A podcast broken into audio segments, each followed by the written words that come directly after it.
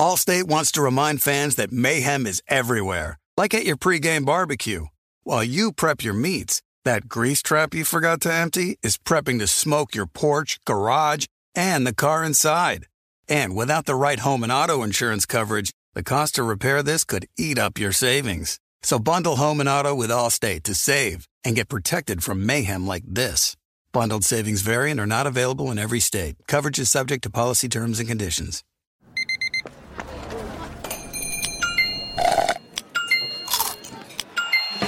With your Amex card, entertainment benefits like special ticket access and pre-sales to select campus events while supplies last, make every tap music to your ears. You know our trusted partner TireRack.com for their fast, free shipping, free road hazard protection, convenient installation options, and their great selection of best tires, like the highly consumer-rated Continental Extreme Contact DWS 06 Plus. But did you know they sell other automotive products? Wheels, brakes, suspensions, just to name a few. Go to TireRack.com slash Colin. TireRack.com, the way tire buying should be. With the Wells Fargo Active Cash Credit Card, you can earn unlimited 2% cash rewards on purchases you want and purchases you need. That means you earn on what you want, like trying out that new workout class, and 2% cash rewards on what you need, like a foam roller for your sore muscles. That's the beauty of the Active Cash Credit Card. It's ready when you are with unlimited 2% cash rewards. The Wells Fargo Active Cash Credit Card. That's real life ready. Terms apply. Learn more at wellsfargo.com slash activecash.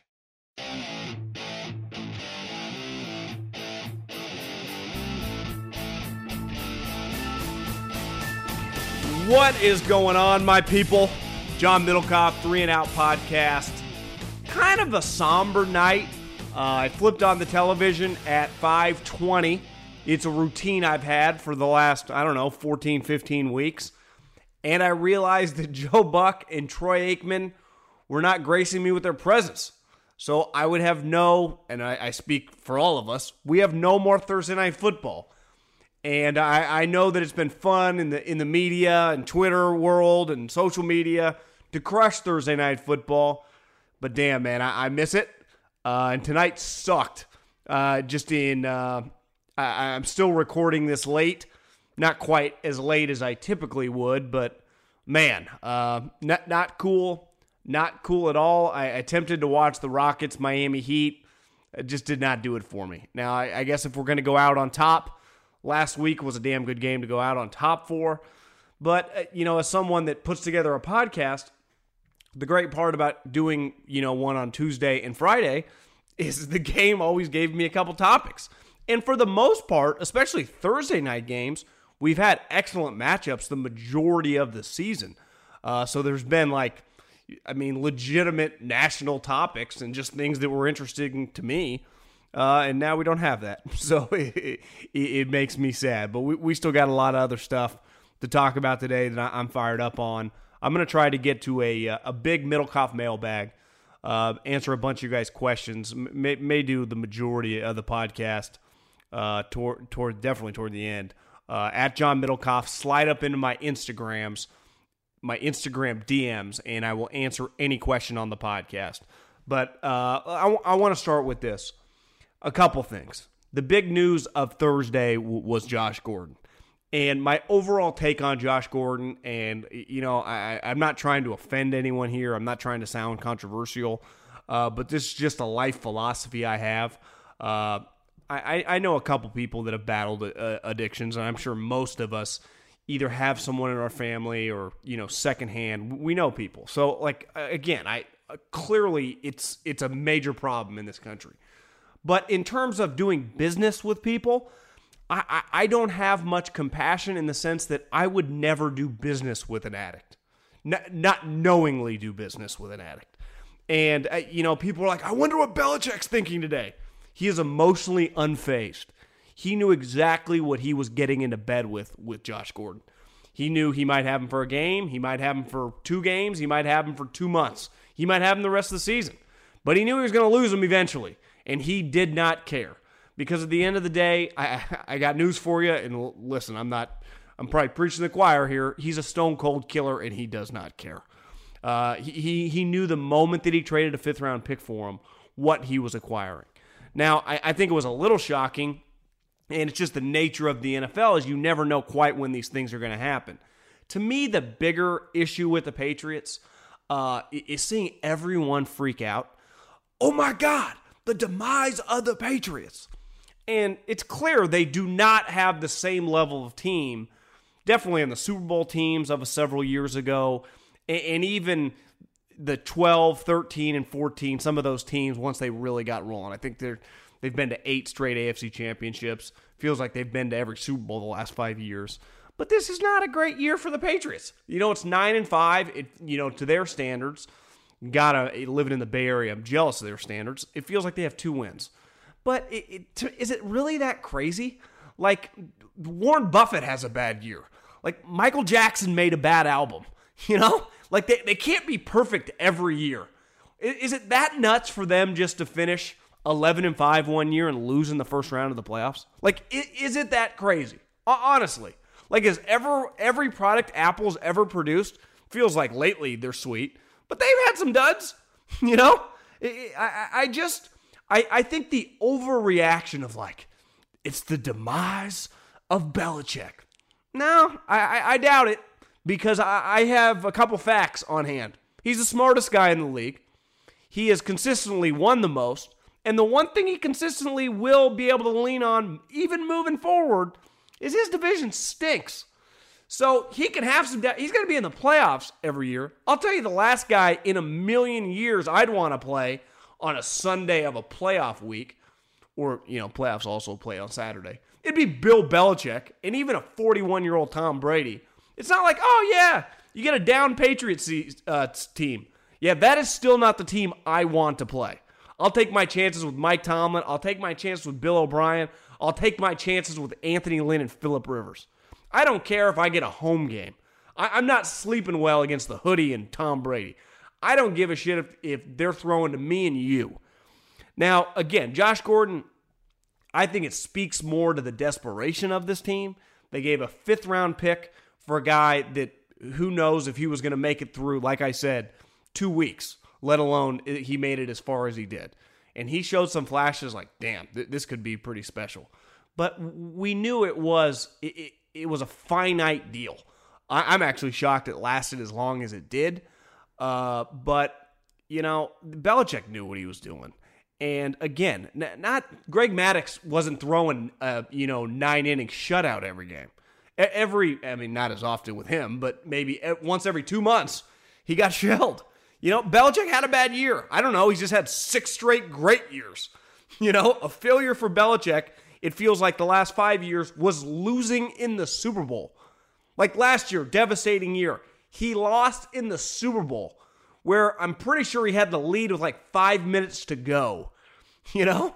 So, again, I think this overreaction, it's it's kind of crazy and it speaks really more to the greatness, the true greatness of the Patriots, of Belichick, and of this dynasty. As we're like, oh my God, they are done. They're to finish 11 and 5. They finished with the Bills and the Jets. They're a 14 point favorite this week. You know, and I, I, I always I always thought with Jim Harbaugh when people are like, Jim Harbaugh, his final year in San Francisco, failure. And it's always, you know, in my mind, spoken to the high standards in which follows Jim Harbaugh. Like, Jim Harbaugh's not allowed to have a down year. People act like his last year in San Francisco was, you know, Hue Jackson level one win team. He was eight and eight, and they were seven and four. Like, they stumbled down the stretch. They were eight and eight.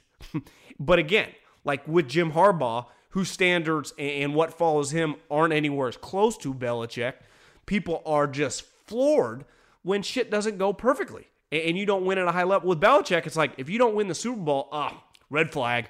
I mean, I, I, again, in my backyard, I have the four win 49ers and the three win Raiders.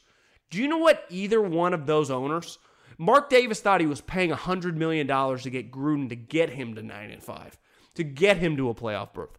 Jed York would sell, I mean, his soul to make the playoffs, not with Jim Harbaugh. And uh, so many, I mean, half the league would die for the Patriots' worst year. And this is by far just the eye test. Uh, statistically, actually, they're not terrible. Uh, but you can watch them. You're like, they're not the same. Uh, mainly because Gronk is a shell of himself. Brady's been somewhat, I, I, I wouldn't say human because I still think he's been pretty good.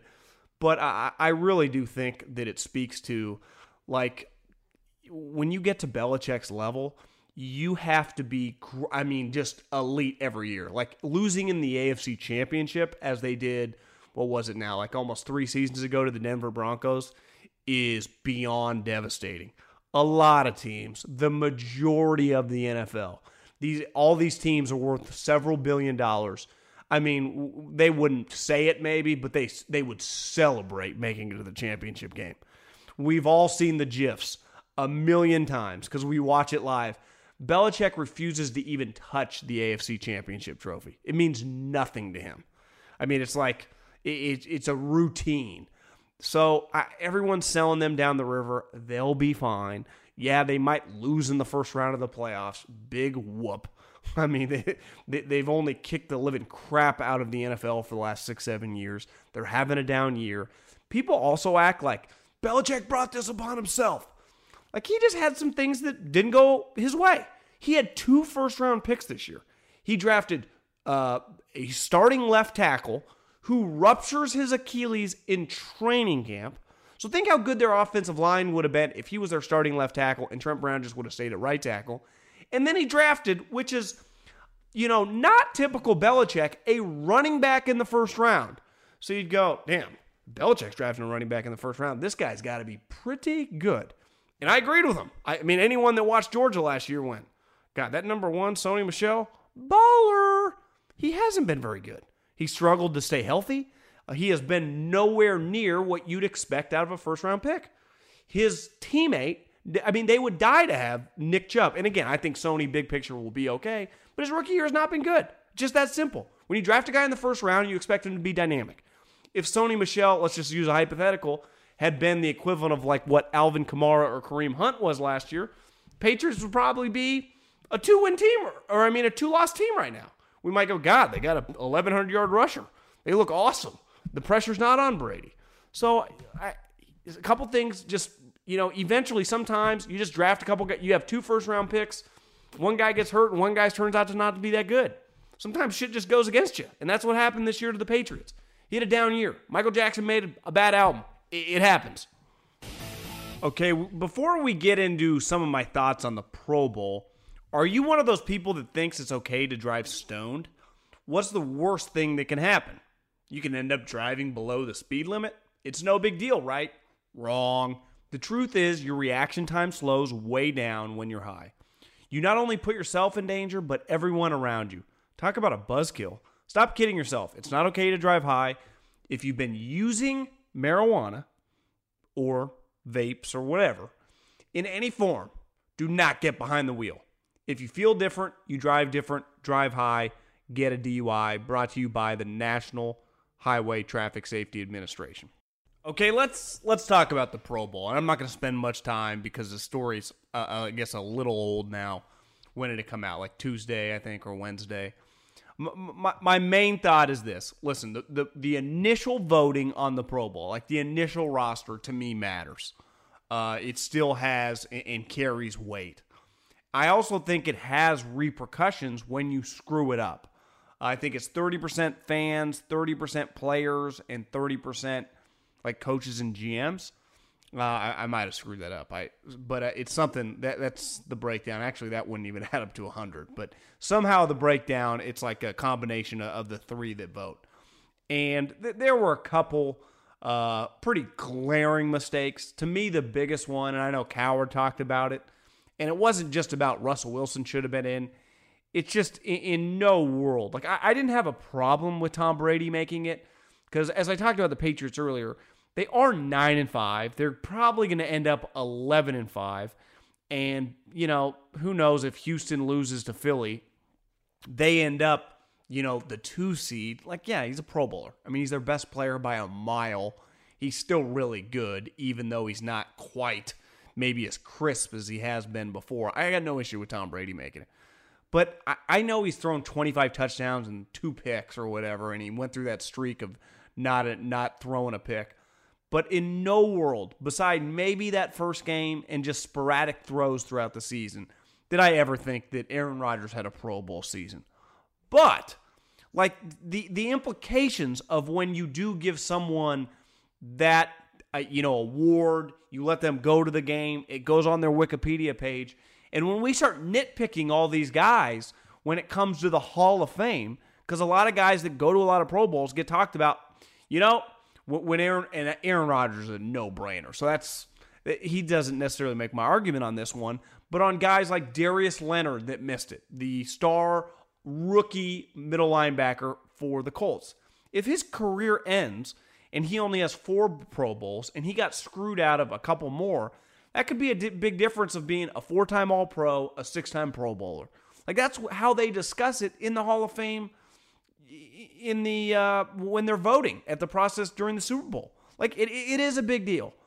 And I also think that not every position, no one really ever argues over offensive linemen because there's no stats. The new position that's sexy to, to argue about is D tackles because forever defensive ends were kind of easy. You just knew who the best pass rushers are. Like everyone knew this year, Khalil Mack, right? Elite pass rusher. A JJ Watt, elite pass rusher, like Clowney. I mean, it was just no brainers. But D tackles this year had a bunch of sacks. So there were a bunch of guys when the voting went down, right? Week what I mean, it comes out was still a couple weeks, I guess week 15, or when the results come out, that you go, DeForest Buckner, and I, I got this a lot in, in my backyard. DeForest Buckner, who's been awesome this year, been a really good player, did not make the Pro Bowl. And it's like if you say, yeah, I think that the guys made it above him should have gone in, he shouldn't have made it. And everyone's like, he has 12 sacks. Like, here's the thing, and you see it all the time with Hall of Fame voting, especially in football. You saw the arguments with baseball, the Hall of Fame that recently came out with Harold Baines getting. Because I say that you're not a Hall of Famer doesn't mean you're not a good player. Because I say, you know what, DeForest Buckner? I would have taken Aaron Donald, Akiem Hicks, and Fletcher Cox over you. Aaron Donald, no brainer. Fletcher Cox, best player by a wide margin on the Eagles, who are currently seven and seven of the defending champs, and he's probably a Hall of Fame defensive tackle. Akiem Hicks, like a 3 4 defensive tackle, does not parallel a 4 3 defensive tackle. When you are a 4 3 defensive tackle, especially in the scheme that DeForest Buckner's in, you get to kind of roam free. You get to just run through one gap and just cause havoc. Do you know what Akiem Hicks has to do? He has to just take on blocks over and over and over. So Roquan Smith eats and Khalil Mack eats. But do you know what Akiem Hicks is? An absolute stone cold badass. And you know what I think, and I've tried to tell Niner fans all week, what Akiem Hicks was this season that you can't quantify, that we argued forever around these parts what Justin Smith was. You can't put his value in the sack column because every year he'd get three, four, five sacks. But if you watch Justin Smith play every year, you'd be like, the Cowboy, that is one badass MFer. You, you do not want to play the Cowboy in a big game. And it was true. Number 94 for the 49ers was a certified badass. Every coach in the league, every player in the league would tell you. Do you know what every coach and every player in the league that has come across Chicago would tell you this year? I want no part of 96. You know why? Because he's an elite player. His stat sheet cannot quantify what he brings to the table. What he brings to the table is a guy that's like 6'5, 6'6, 320 pounds of immovable objects. And as people in Chicago will tell you, when he's pissed off, he's unblockable. And who's coaching him? Vic Fangio. Who coached Justin Smith? Vic Fangio. So you, you, you can't quantify what he's bringing to the table. But overall, for the most part, I, I, I thought this year, when you look at both rosters, you, you see a group of players – uh, most of the elite players in this league are playing at an elite level. And that's usually when you get an elite Pro Bowl team. And beside a couple snubs, and there's always going to be Chris Jones for the Kansas City Chiefs obviously has double digit sacks, kind of like Buckner uh, in their third year. They're going to be fine. They're going to make a bunch. Now, it could cost them if they're only four time Pro Bowlers and we start arguing for the Hall of Fame for these guys. But that's a bigger picture. Like it, it does have repercussions when, when you screw this up, but you can't allow everyone on the team. You don't have an unlimited amount of roster spots. I would say uh, a glass half full side of me would say just look at, you know, the NFL's loaded with talent at every position. You know, I say the same thing about the NBA. Like if you're a point guard right now in the West, it's hard to make the All Star team. De'Aaron Fox for the Sacramento Kings is having an unreal season. Here's the problem he, he's not beating out Steph Curry. He's not beating out James Harden. You know, he, he's not beating out a lot of these guys. The West has a lot of good point guards, like Hall of Fame, all time great point guards. Just, it sucks, but just the, the nature of the beast. You know, DeForest Buckner, one, one, you'll be a Pro Bowler probably next year. Maybe, but if, if you can't beat out Fletcher Cox, that is no indictment that you're not a good player. Uh, and I, I, thought overall, for the most part, the Pro Bowl got it right. I, I think it's just been a incredible NFL season, just from a drama standpoint. I think it's been a a pretty controversy free NFL season. I mean, the Kareem Hunt thing had, you know, let's let's call it what it is. You know, in this day and age, felt like about 48 hours of staying power. That's a long time. Like 24 hours is your typical story in this day and age but it hasn't been so negative. You know, the last couple years with with Trump and Kaepernick, like this season, for the most part, has just felt about football. Has felt about is this coach doing a good job? Is this player doing a good job? What's up with Aaron Rodgers? Football stuff. And I think I speak for everyone. Thank God. You know, I, I was tired of the other crap. It, it becomes, you know, it, it can just beat you down. You know, I, I and I don't mind. Like, don't get me wrong. I like. I've thoroughly enjoyed the Jon Gruden experience. It's been fascinating. Like, I, I don't mind rumors in, in, different things. What's going on, and, let's call it what it is. Uh, for the most part, most of the rumors you read as fans are things. You know, most of it's true and coaches and teams love to tell you like don't believe what you read like a lot of stuff gets out for a reason you know, the stuff that gets out, we usually know what's going on. And that's the great part about 2018 is as a fan and as someone that watches, I mean, it's just the same deal with anything. I mean, we've never had more information. I mean, our president tweets like 50 times a day. Like, we know everything that's going on. Even some of the times when it's not true, you can kind of figure out what's true and what's not true.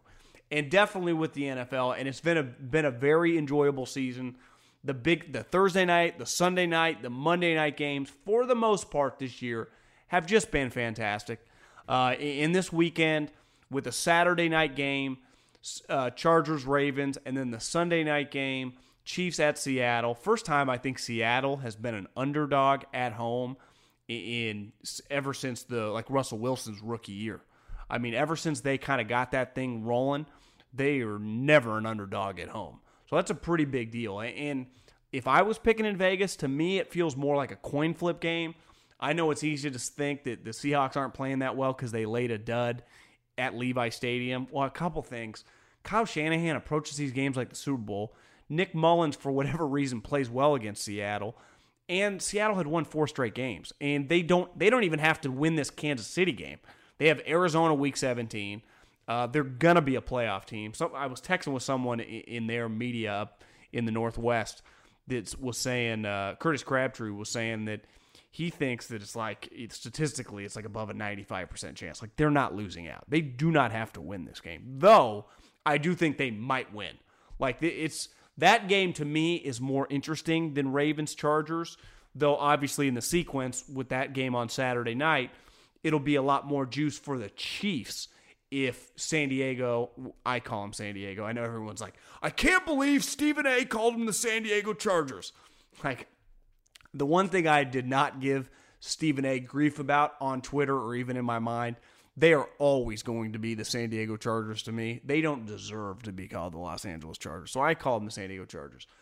I think Baltimore is a weird team, and I know some players on their defense was saying, like, it's harder to game plan for Lamar than than Patrick Mahomes. I'm calling BS on that.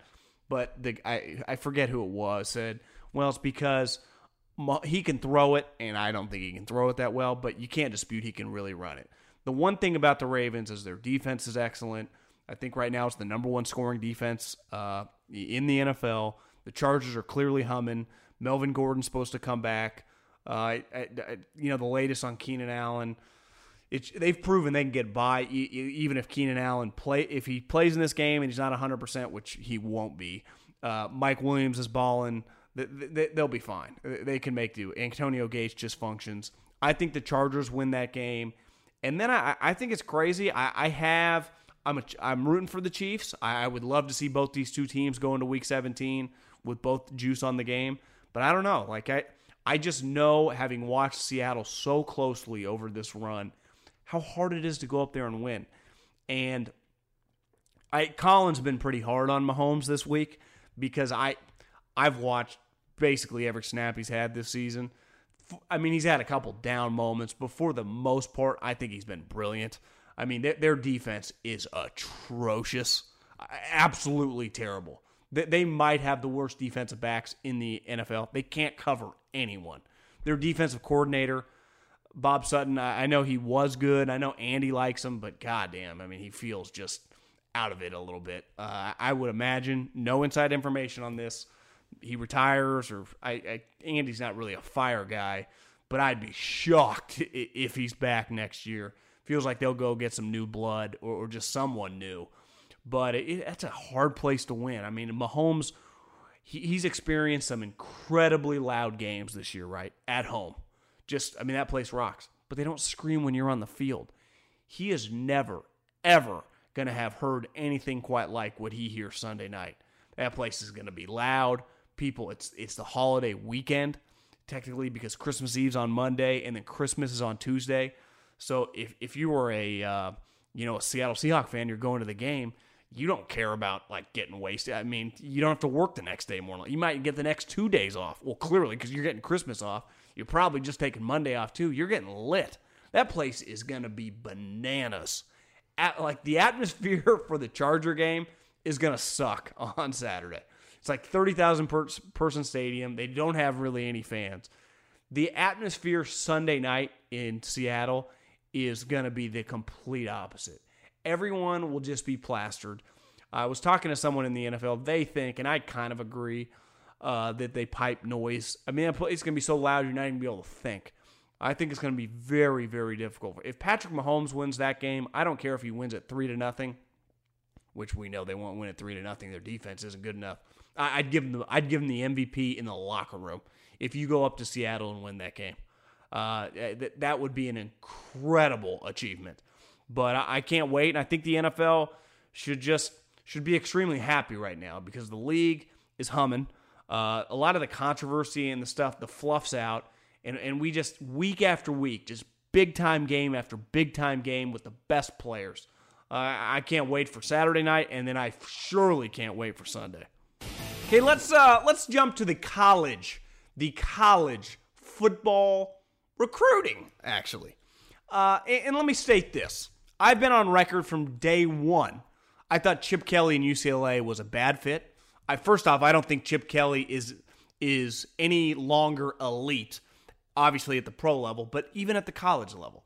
I thought it was crazy that the two heavy hitters for the UCLA program, Casey Wasserman, who's kind of their billionaire uh, donor, and Troy Aikman, you know, their most famous football alum, I mean, did everything, moved mountains to try to line him up and get Chip Kelly to run their program. I thought, God, I, I, I thought it was crazy. Uh, and listen, is Chip a smart guy?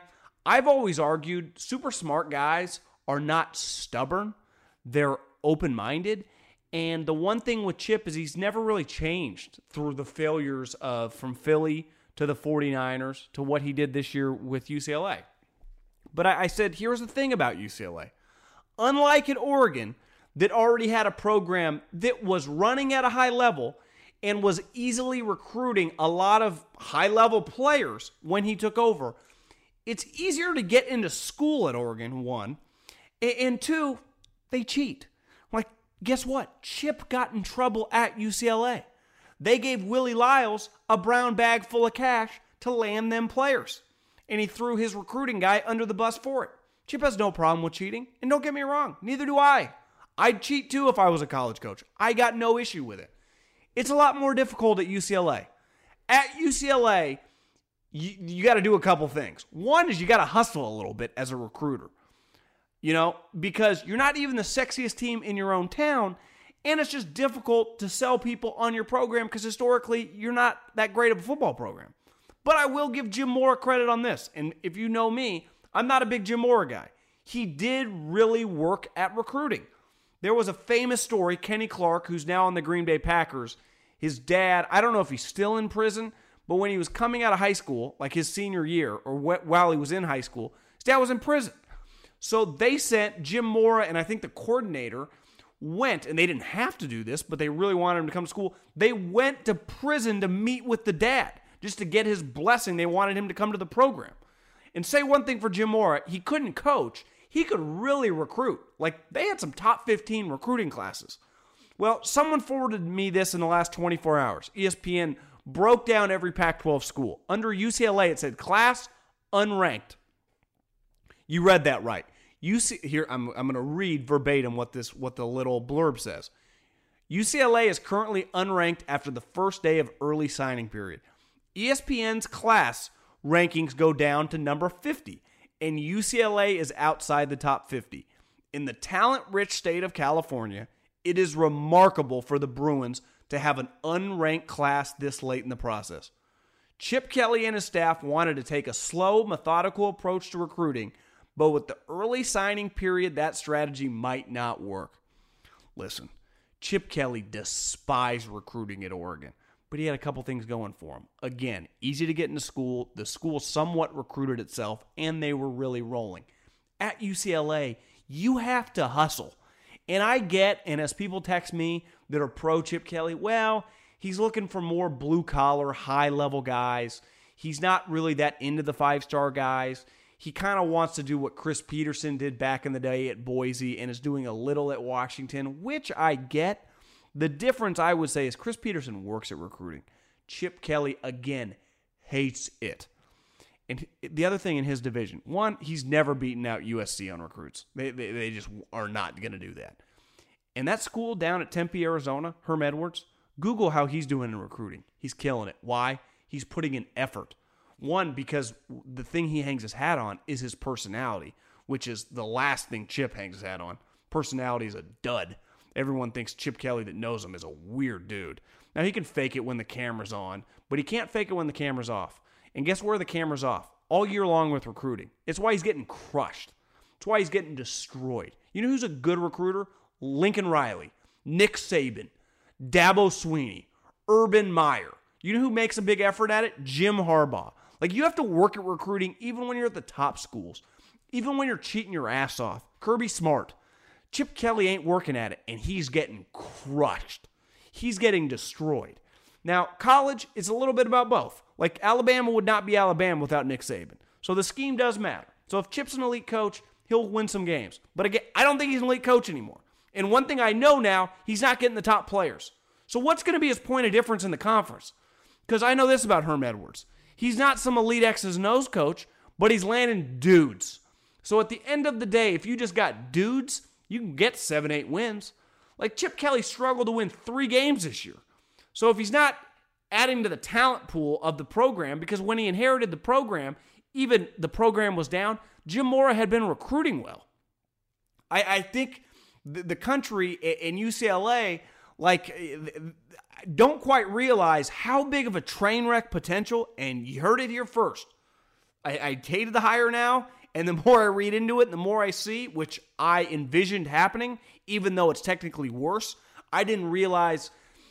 I, my theory on Gruden and Chip from the beginning was both those two guys with failure got generationally wealthy. Like Coach Reid or Mike Tomlin, they've made, you know, 50, 60, 80 million dollars, whatever, the last, you know, eight, nine years. Both of them had to win to get that money. Both of them had to continue to win to get. Pete Carroll's made a ton of money. Do you know all Pete Carroll's done for the last like 20 years? Win. You know, so, and they've they've had to keep their knife sharp. Jon Gruden went to the TV booth and just had people basically blowing him every year trying to get him to come coach and come take their job for an astronomical amount of money.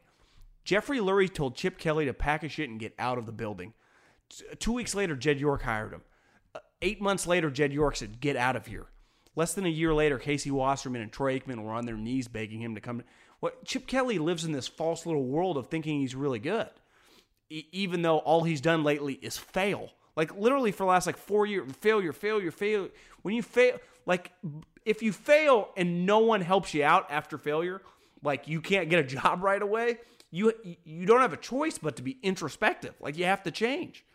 Why would Chip Kelly ever think he has to change? People just kept offering him 30, 40 million dollars. And now he's not clearly, he's just not working that hard. Like that's I mean, we we have the facts. He, he doesn't recruit the top guy. He can't land him. He, he cannot land him. And, and, and I'd say this, and I've said it from the beginning. UCLA brought this upon themselves. Okay, let's uh let's dive into the Middlekauff mailbag. At John Middlekauff is my Instagram handle. You DM me, and I will read your question on the show. So let's uh, read my first one. Hey, John, asked your question a few weeks ago, never heard it on the show. My bad. But I have another question, and I'm dying to hear professional, that's me, answer it. So can you please answer? That I will. My question is this Brady has taken numerous pay cuts for years as a Patriot. So has Gronkowski, as did Amendola, and surely many others.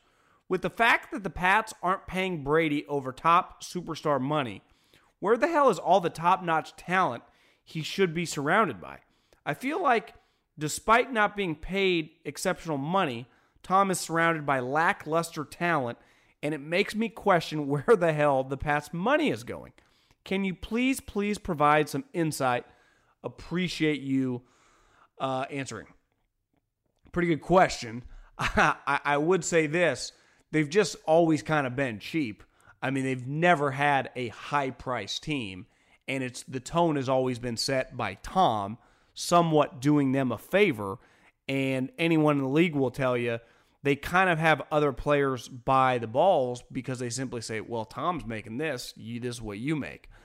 And I, I also think it did give them some wiggle room. They signed Gilmore two years ago to a lot of money. I, you know, was he worth it? That that can be argued.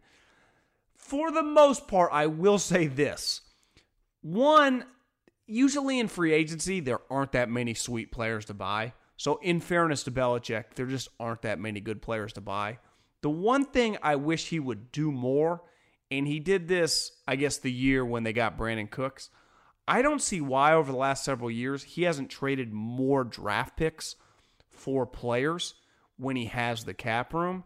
Uh, and I wonder if he kind of gets a little aggressive this offseason and, and does that. I would imagine he does.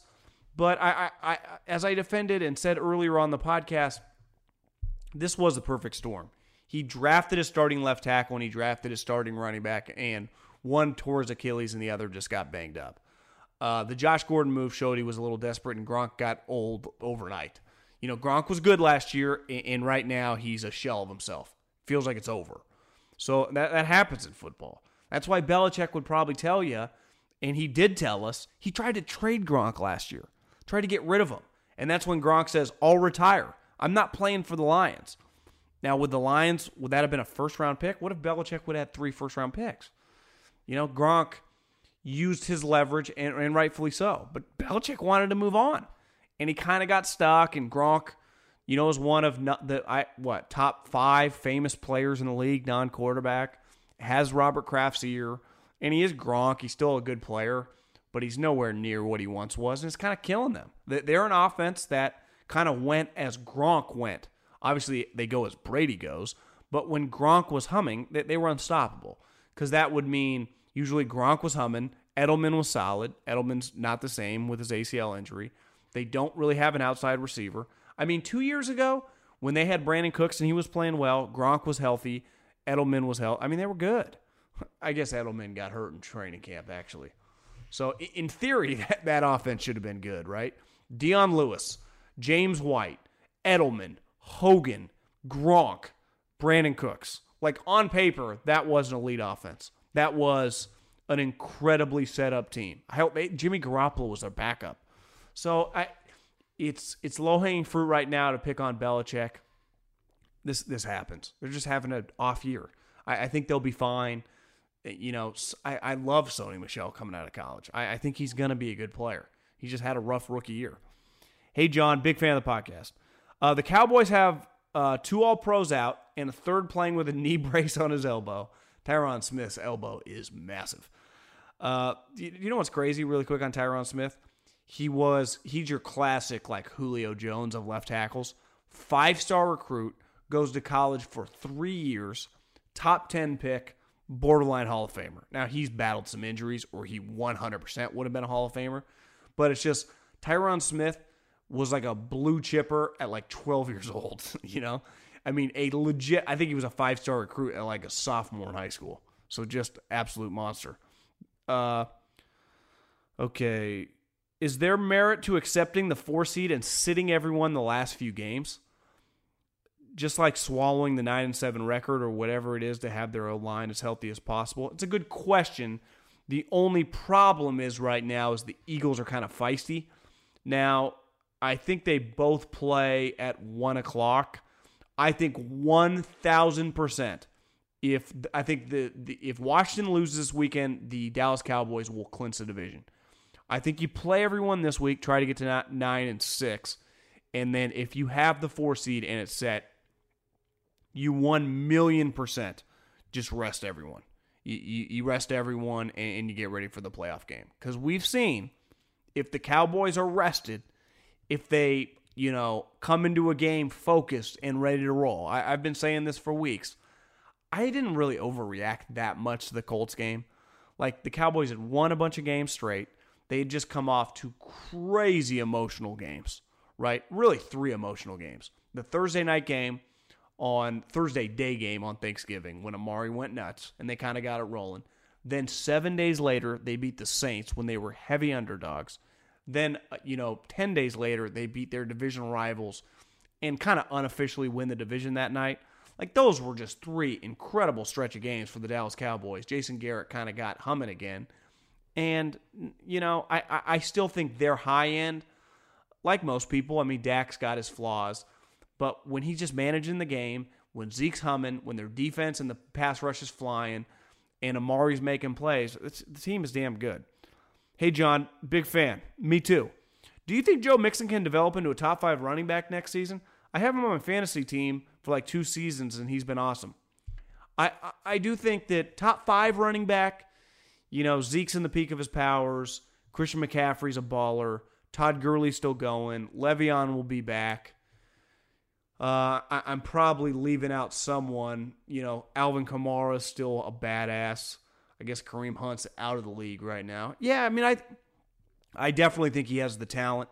Uh, loved him at Oklahoma he actually this year when they were what the Bengals start like five and one or six and two or, or whenever they whenever they started pretty well that they were he, he was a stud. And I had a buddy text me probably like week five or week six. He's like bro buddy in the league like you got to peek at Joe Mixon. He is a baller. And I just remember typing his name into Twitter and they had his highlights from that game. It was like week three.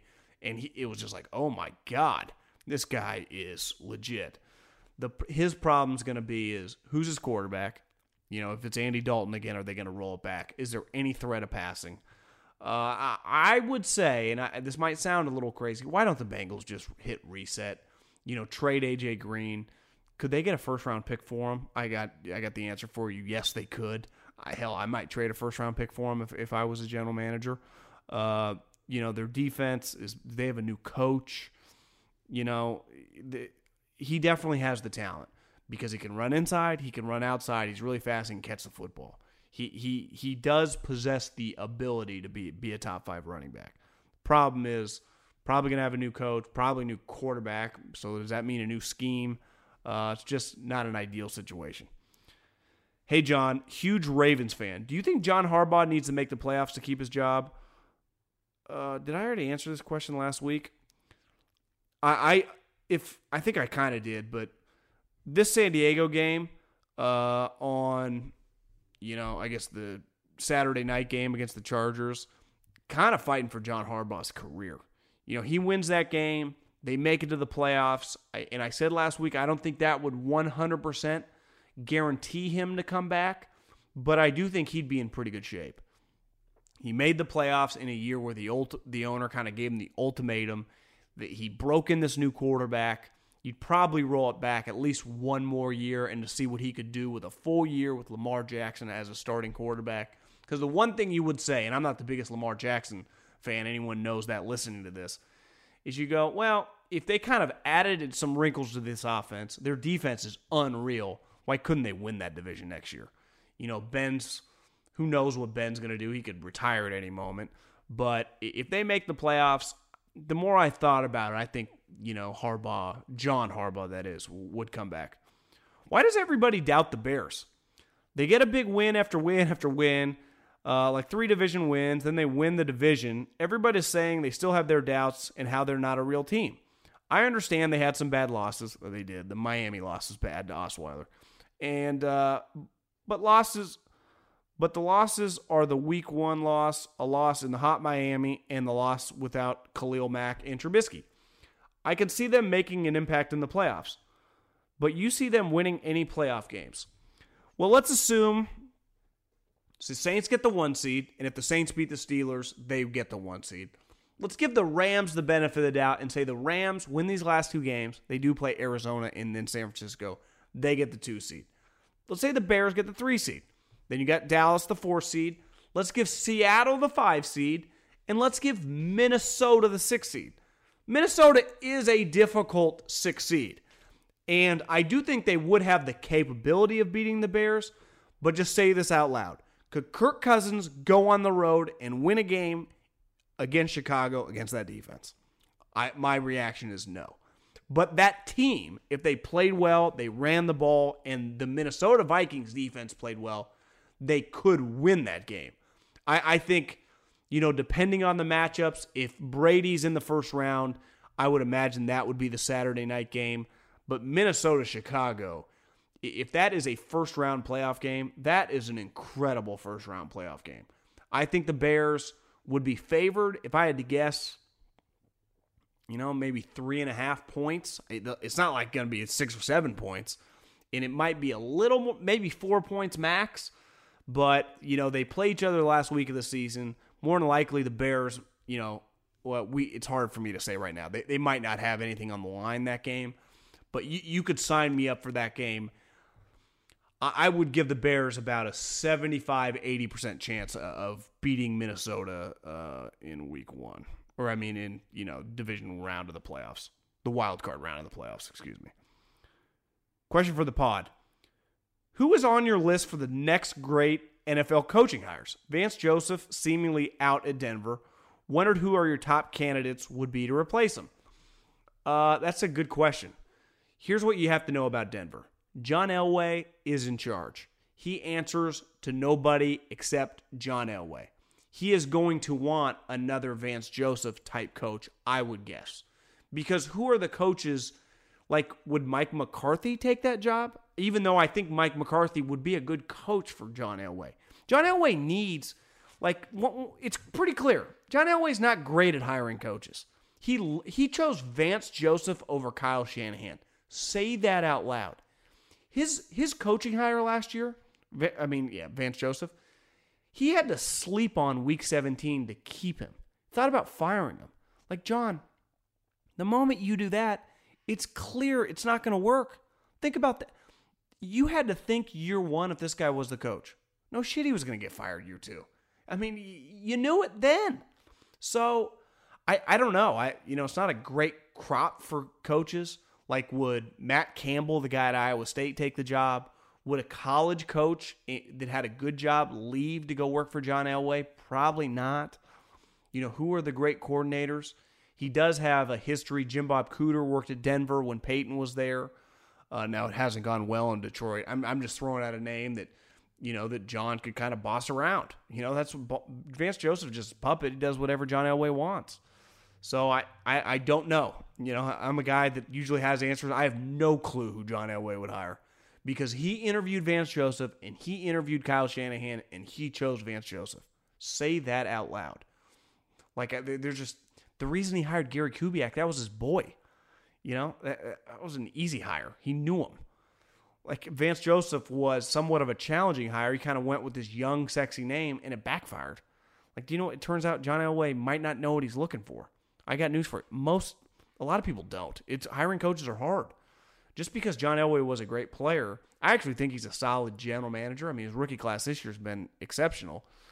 I don't know if he's got a great feel for a coach. Like, is he cool with a coach coming in there and just blasting some of his players? Or does, you know, because now the entire roster is his. Does he want you to tell him what he wants to hear? So I, I don't know. I, I honestly I have no clue who John Elway is going to be hire would hire, but I do think it would. It's easily the moment he fires Vance Joseph, it's going to be one of the more fascinating hires uh, of the offseason. Uh, not quite sure on the Christmas schedule yet. Probably do a podcast on Monday, uh, and then another one on, on Friday. May, may, record it Sunday night after the games, and then I'll do another one on uh, later in the week. So we'll, we'll keep them coming, and uh, appreciate everyone listening. And I'll see you next week. Uh, I guess I'll talk to you before Christmas, but enjoy the games and have a good weekend.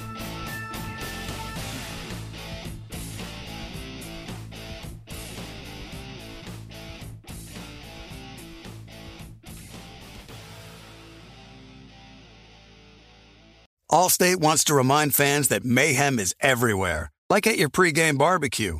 While you prep your meats, that grease trap you forgot to empty is prepping to smoke your porch, garage, and the car inside.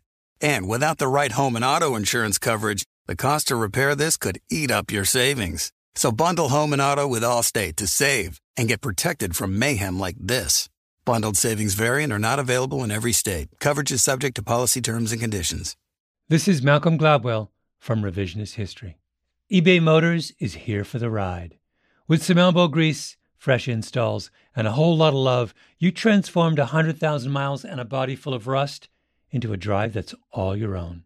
Brake kits, LED headlights, whatever you need, eBay Motors has it. And with eBay Guaranteed Fit, it's guaranteed to fit your ride the first time, every time, or your money back. Plus, at these prices, you're burning rubber, not cash. Keep your ride or die alive at ebaymotors.com. Eligible items only, exclusions apply. Thank you for traveling with Amex Platinum. To your right, you'll see oceanside relaxation at a fine hotel and resort property. When booked through Amex Travel, you can enjoy complimentary breakfast for 2 and 4 p.m. late checkout. That's the powerful backing of American Express. Terms apply. Learn more at americanexpress.com slash with Amex. With the Wells Fargo Active Cash Credit Card, you can earn unlimited 2% cash rewards on purchases you want and purchases you need. That means you earn on what you want, like trying out that new workout class, and 2% cash rewards on what you need, like a foam roller for your sore muscles. That's the beauty of the Active Cash Credit Card. It's ready when you are with unlimited 2% cash rewards the Wells Fargo Active Cash Credit Card. That's real life ready. Terms apply. Learn more at wellsfargo.com slash activecash.